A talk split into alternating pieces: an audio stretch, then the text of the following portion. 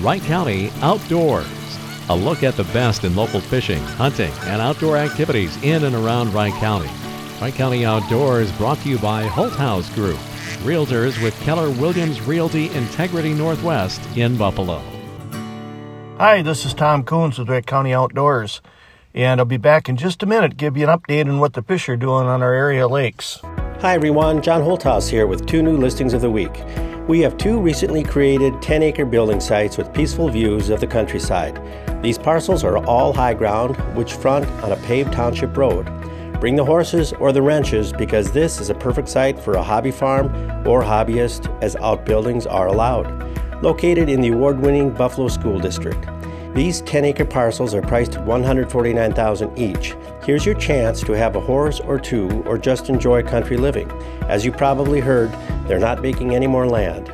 Whether it's buying or selling, let us help you with all your real estate needs at the Holthouse Real Estate Group, 763 452 2444. For more information on this or other listings, call John Holthouse of Keller Williams Realty at 763 464 2889. Hi, this is Tom Coons back with Wright County Outdoors.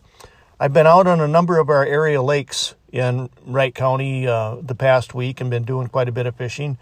The fish are still very, very active. Uh, you're going to find crappies in shallow water uh, in their typical spawning areas.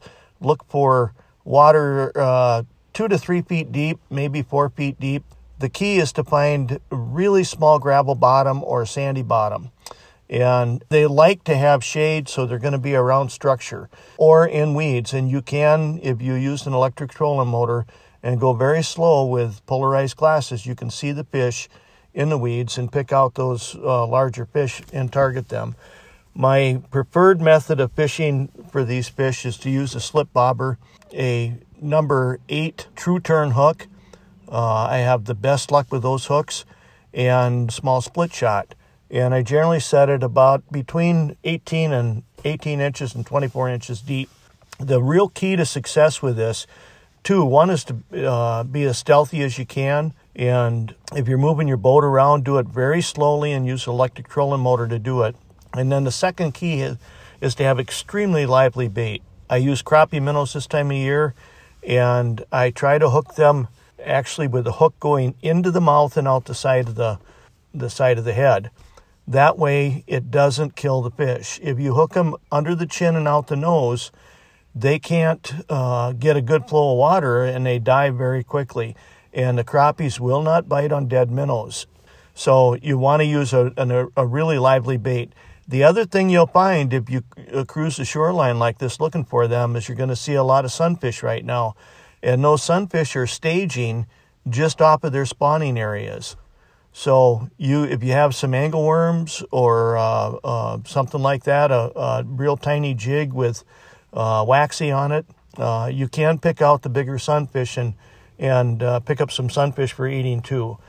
I've been finding northerns in the weeds and shallow water also, and surprisingly, there's been a lot of walleyes in real shallow water. Those two you can target if you with a crappie minnow or with a, a small white twister tail.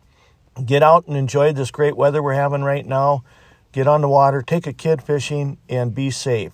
Always wear your life jacket. Wright County Outdoors, brought to you by Holthouse Group, Realtors with Keller Williams Realty, Integrity Northwest in Buffalo.